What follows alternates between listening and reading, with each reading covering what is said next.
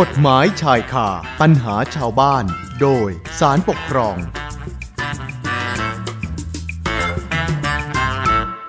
เอาละค่ะเข้าสู่ช่วงเวลากฎหมายชายคาปัญหาชาวบ้าน โดยสารปกครองกันต่อนะคะ คุณผู้ฟังคะนับตั้งแต่ปีพุทธศักราช 2539 เป็นต้นมาเนี่ยได้มีการตรากฎหมายที่สำคัญฉบับหนึ่ง เรียกว่า พระราชบัญญัติวิธีปฏิบัติราชการ ทางปกครอง ซึ่งเป็นกฎหมายที่เขากำหนดมาตรฐานในการปฏิบัติหน้าที่ราชการ ให้แก่เจ้าหน้าที่ของรัฐ เพื่อให้ใช้อำนาจตามกฎหมาย ด้วยความถูกต้องเป็นธรรมเป็นกลาง แล้วก็ปราศจากความลำเอียง โดยเฉพาะในเรื่องของความเป็นกลางเนี่ยนะคะ ถ้าหากว่าบุคคลใด มีอำนาจสั่งการในเรื่องที่ตน มีส่วนได้ส่วนเสียเนี่ยนะคะ บุคคลนั้นเนี่ย ก็มีแนวโน้มที่อาจจะสูญเสียความเป็นกลาง แล้วก็ไม่อาจจะวินิจฉัยสั่งการ หรือว่าร่วมประชุม แล้วก็ลงมติในเรื่องใด ๆ ที่ตัวเองมีส่วนได้ส่วนเสียอยู่นะคะ อย่างเช่นคดีปกครองที่วิทยากรจะนำมาเล่าสู่กันฟังในวันนี้เนี่ยนะคะ คือเป็นกรณีของผู้บริหารท้องถิ่นสองราย เขาได้เป็นกรรมการคัดเลือก ผู้ได้รับทุนการศึกษานะคะ แต่ ก็ไม่แน่ใจเหมือนกันว่า คุณสมบัติของผู้เข้ารับการคัดเลือกเนี่ย มันไม่เข้าตาเลย หรือยังไง หรือว่าแม่พิจารณาแล้ว สู้กรรมการคัดเลือกไม่ได้สักคน ท้ายที่สุดปรากฏว่า เขาเลือกให้ตัวเองค่ะ เป็นผู้ได้รับทุนการศึกษานั้น รายละเอียดของคดีที่ว่านี้ จะเป็นอย่างไร แล้วการกระทำแบบนี้มันชอบด้วยกฎหมายหรือไม่ ต้องติดตาม นะคะ วันนี้เราจะพูดคุยกับ ดรอภิญญาแก้วกำเนิด ผู้อำนวยการกลุ่มสนับสนุนวิชาการคดีปกครองสำนักวิจัย และวิชาการสำนักงานศาลปกครอง เดี๋ยวพออท่านเล่าให้ฟังกันนะคะ สวัสดีค่ะพออค่ะค่ะสวัสดีค่ะคุณสุนันท์ค่ะแล้วก็สวัสดีคุณผู้ฟังทุกท่านด้วยค่ะ ค่ะพออคะก่อนจะเข้าสู่คดีปกครองเนี่ยนะคะ อยากจะขอเป็นความรู้สักนิดหนึ่งก่อนนะคะว่า หลักของความเป็นกลางตามกฎหมายเนี่ยนะคะ มันมีขอบเขตแค่ไหนยังไงอะค่ะพออค่ะ ขอเรียนคุณสุนันท์แล้วก็คุณผู้ฟังทุกท่านอย่างนี้นะคะว่าก่อนก่อนหน้าที่จะมีการประกาศใช้พระราชบัญญัติวิธีปฏิบัติราชการทางปกครอง พศ 2539 ตามที่คุณสุนันได้เกินไปเมื่อสักครู่นี้เนี่ยนะคะ ในเรื่องของหลักความเป็นกลาง ก็จะมีปรากฏอยู่ในบทบัญญัติของกฎหมายบางฉบับเท่านั้น ไม่ได้ถูกบัญญัติไว้ในกฎหมายทุกฉบับนะคะ ก็อย่างเช่นมีปรากฏในเรื่องของความเป็นกลางของผู้พิพากษาที่กำหนดไว้ในประมวลกฎหมายวิธีพิจารณาความแพ่งนะคะ ซึ่งได้มีการบัญญัติเกี่ยวกับเหตุคัดค้านผู้พิพากษา หรือว่าหลักความเป็นกลางของกรรมการป้องกันและปราบปรามการทุจริตและประพฤติมิชอบในวงราชการนะคะ ที่ก็ได้มีการกำหนดไว้ในพระราชบัญญัติป้องกันและปราบปรามการทุจริตและประพฤติมิชอบในวงราชการ พศ 2518 นะคะ อย่างนี้เป็นต้น แล้วก็ไม่ได้มีการบัญญัติไว้เป็นการทั่วไปสำหรับเจ้าหน้าที่ของรัฐนะคะ แต่เมื่อมีการประกาศใช้พระราชบัญญัติวิธีปฏิบัติราชการทางปกครอง พศ 2539 แล้วถือได้ว่าพระราชบัญญัติฉบับนี้เป็นกฎหมายกลางนะคะ ที่ได้วางหลักเกณฑ์ทั่วไป เพื่อให้เจ้าหน้าที่ของรัฐฝ่ายปกครอง ได้ใช้เป็นหลักในการปฏิบัติราชการ โดยที่เจ้าหน้าที่ของรัฐผู้ที่จะทำหน้าที่พิจารณา เรื่องทางปกครอง หรือผู้ที่จะทำคำสั่งทางปกครองนะคะ จะต้องไม่มีส่วนได้เสียในเรื่องนั้นๆ ทั้งนี้ก็เพื่อประกันความเป็นธรรมแก่ประชาชนนั่นเองนะคะส่วนคำถามที่ว่าหลักความเป็นกลางตามกฎหมายมีขอบเขตแค่ไหนนั้นนะคะ กฎหมายฉบับนี้ก็มีสาระสำคัญกำหนดไว้ในมาตรา 13 ที่ว่าเจ้าหน้าที่ที่มีลักษณะดังต่อไปนี้ จะพิจารณาทางปกครองไม่ได้นะคะ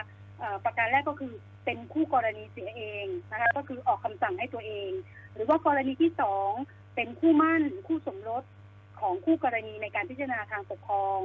หรือในประการที่สามก็คือเป็นญาติของคู่กรณี ได้แก่เป็นบุพการี หรือว่าผู้สืบสันดานนะคะไม่ว่าจะเป็นชั้นใด ๆ หรือว่าเป็นเป็นพี่น้องหรือลูกพี่ลูกน้อง นับเพียงสามชั้นนะคะ หรือว่าถ้าเป็นญาติที่เกี่ยวพันทางการแต่งงาน ก็นับเพียงสองชั้น และในประการที่สี่ก็คือ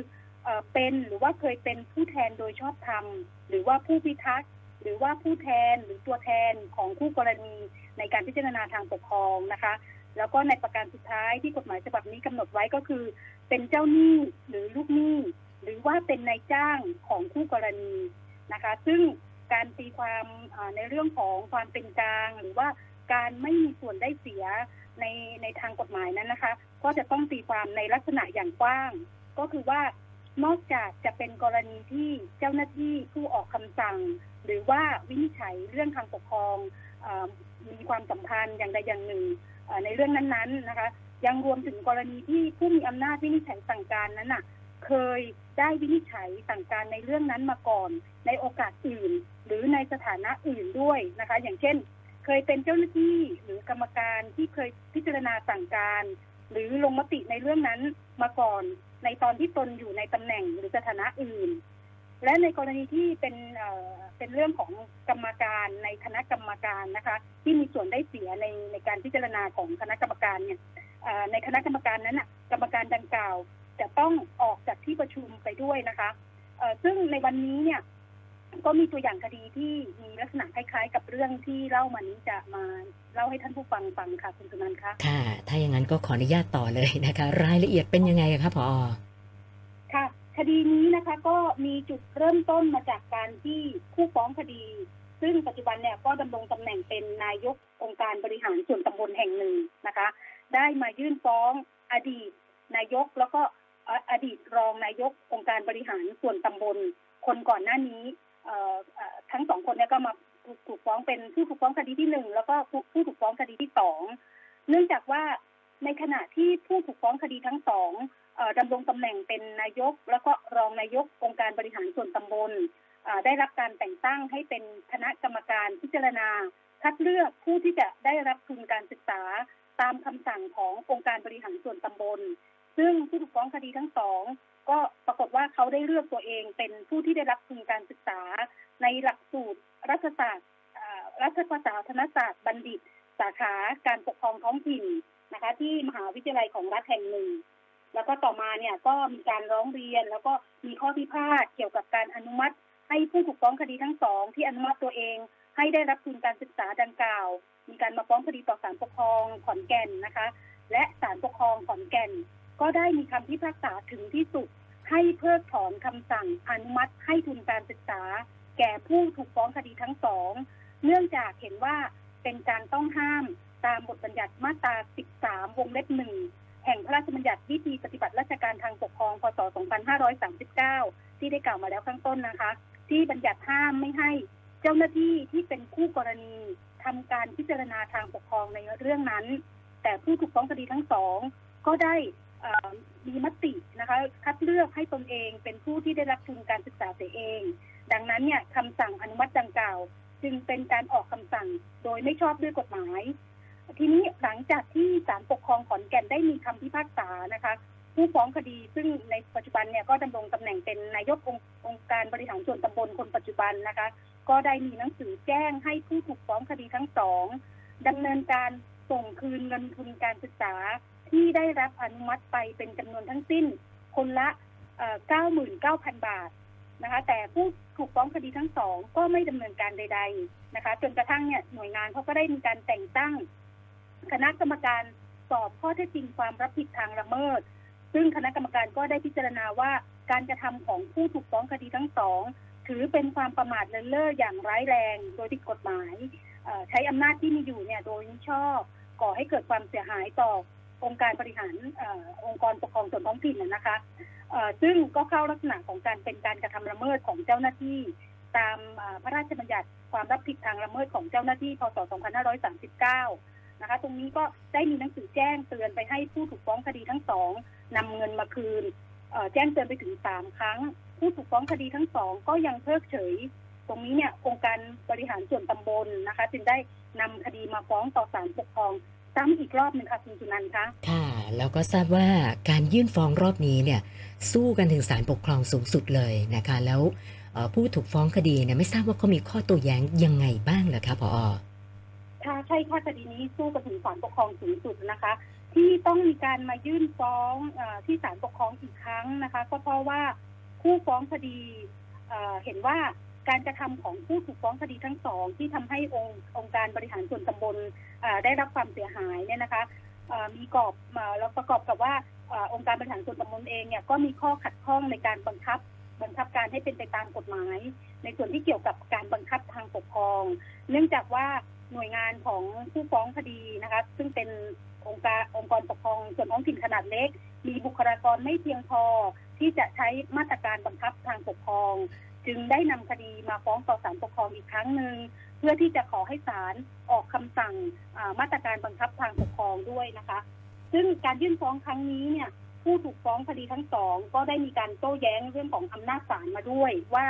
ผู้ถูกฟ้องคดีทั้งสองเนี่ย ไม่ได้เป็นเจ้าหน้าที่ของรัฐแล้วนะคะ แล้วก็คดีที่พาดนี้ไม่ได้อยู่ในเขตอำนาจของศาลปกครองอีกต่อไปดังนั้นเนี่ยศาลปกครองชั้นต้นที่รับคำฟ้องคดีนี้ไว้เนี่ย จึงไม่มีอำนาจพิจารณาพิพากษาคดีนี้ และการที่ผู้ถูกฟ้องคดีทั้งสอง ไม่ชำระเงินคืนให้แก่ผู้ฟ้องคดีซึ่งเป็นองค์การบริหารส่วนตำบลเนี่ยนะคะ ก็เพราะว่าคำพิพากษาของศาลปกครองขอนแก่นฉบับแรกเนี่ยไม่ได้พิพากษาให้ผู้ถูกฟ้องคดีทั้งสอง ชดใช้เงินทุนการศึกษาแต่อย่างใด ดังนั้นผู้ถูกฟ้องคดีทั้งสอง จึงไม่ต้องรับผิด คืนเงินทุนการศึกษา ให้แก่องค์การบริหารส่วนตำบลที่พิพาทตามมูลฟ้องค่ะคุณสุนันท์คะค่ะหลายท่านฟังมาถึงตรงนี้ก็คงอยากจะทราบแล้วนะคะ ว่า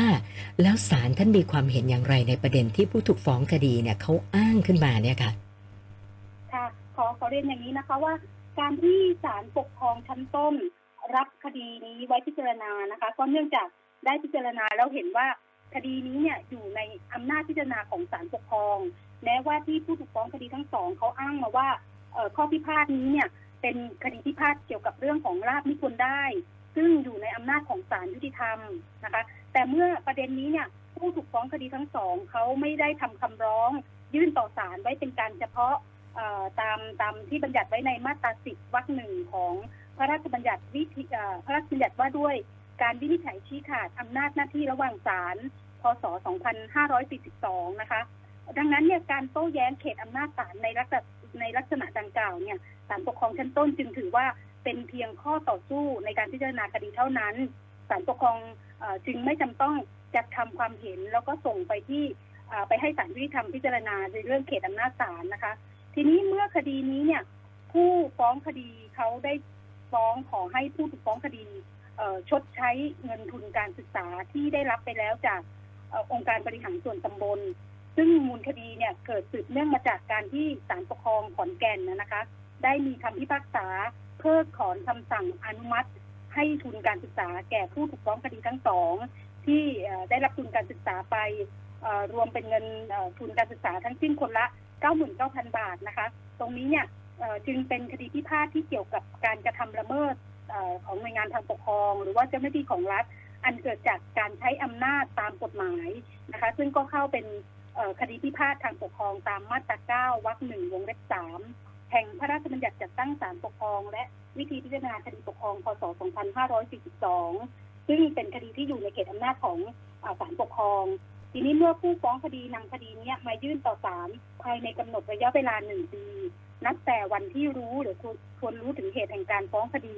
ตรงนี้เนี่ย ศาลจึงมีอำนาจรับคดีนี้ไว้พิจารณาค่ะคุณสุนันท์คะค่ะพอออกคะแล้วเมื่อคดีมาสู่ศาลปกครองสูงสุดแล้วเนี่ยศาลท่านมีความเห็นยังไงบ้างคะ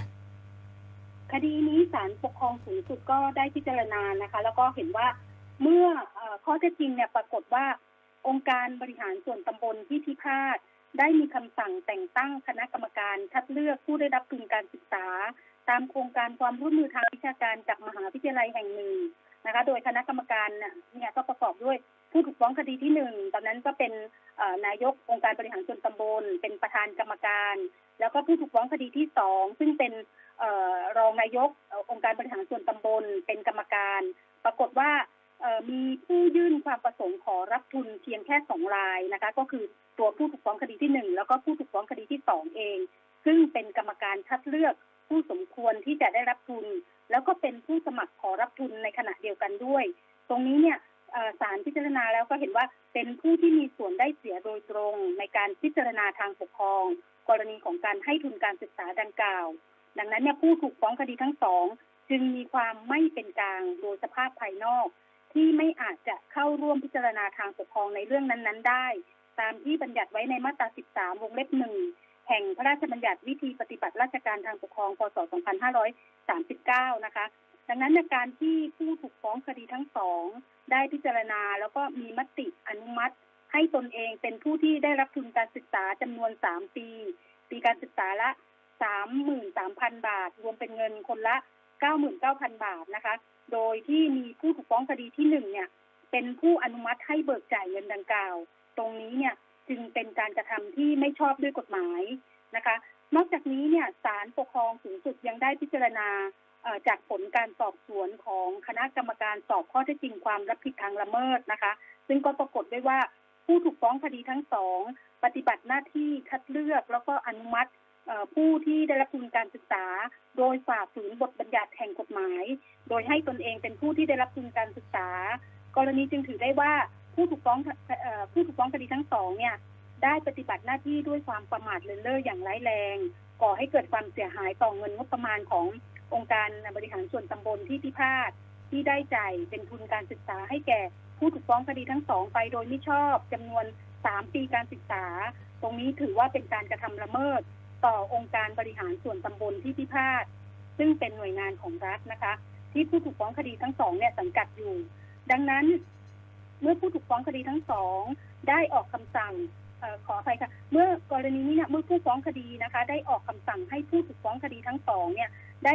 ชดใช้เงินค่าสินใหม่ทดแทนในกรณีดังกล่าวแล้ว ผู้ถูกฟ้องคดีทั้งสองก็จะต้องรับผิดชดใช้ค่าสินใหม่ทดแทน เพื่อการละเมิดแก่องค์การบริหารส่วนตำบลที่พิพาทนะคะ โดยคดีนี้เนี่ยศาลปกครองสูงสุดได้มีคำพิพากษาให้ผู้ถูกฟ้องคดีทั้งสองชดใช้ค่าสินใหม่ทดแทน ให้แก่ผู้ฟ้องคดี เป็นเงินจำนวนคนละ 99,000 บาท แล้วก็รวมถึงดอกเบี้ยผิดนัดนะคะ นับจนนับถึงวันฟ้องคดี เป็นเงินดอกเบี้ยเนี่ย 2,500 บาทเศษนะคะ รวมเป็นเงินทั้งสิ้นแล้วก็คนละ1 0 0 0 0แบาทเศษตรงแล้วนอกจากนี้แล้วเนี่ยศาลก็พิพากษาให้ชำระดอกเบี้ยในอัตราร้อยละ 7.5 ต่อปี ของต้นเงินคนละ 99,000 บาทนับถัด จากวันฟ้องต่อไปนะคะ จนถึงวันที่ได้มีการปฏิบัติตามคำพิพากษานะคะ ทั้งนี้ก็ให้ผู้ถูกฟ้องคดีเนี่ยชำระเงินให้เสร็จสิ้นภายใน 60 60 วัน นับแต่วันที่ได้มีคำพิพากษาถึงที่สุดนะคะ คดีนี้ศาลปกครองสูงสุดก็ได้มีคำพิพากษายืน ตามคำพิพากษาของศาลปกครองชั้นต้นนะคะ คุณจุนันคะแล้วก็เป็นคดีตามคำพิพากษาของศาลปกครองสูงสุดที่ ออ่าง1150ทับ2560ค่ะ ค่ะพอก็ก็ก็ยังแอบสงสัยต่ออีกสักนิดหนึ่งนะคะว่า แล้วสมมติถ้าเกิดผู้ฟ้องคดีทั้งสองคนเนี่ยเขาไม่ยอมจ่ายเงินคืนศาลปกครองจะมีมาตรการในการบังคับคดียังไงบ้างอะคะค่ะค่ะคำถามนี้เป็นคำถามที่น่าสนใจมากเลยนะคะ ก็ขอเรียนคุณจุนันแล้วก็คุณผู้ฟังอย่างนี้นะคะว่า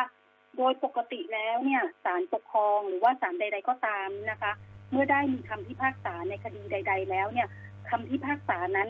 ย่อมมีผลผูกพันคู่กรณี หรือคู่ความที่จะต้องปฏิบัติตามคำบังคับ นับแต่วันที่กำหนดในคำพิพากษาอย่างเคร่งครัดนะคะ ซึ่งคดีนี้เนี่ยศาลปกครองขอนแก่นได้เคยมีคำพิพากษาออกมาแล้วใช่ไหมคะว่า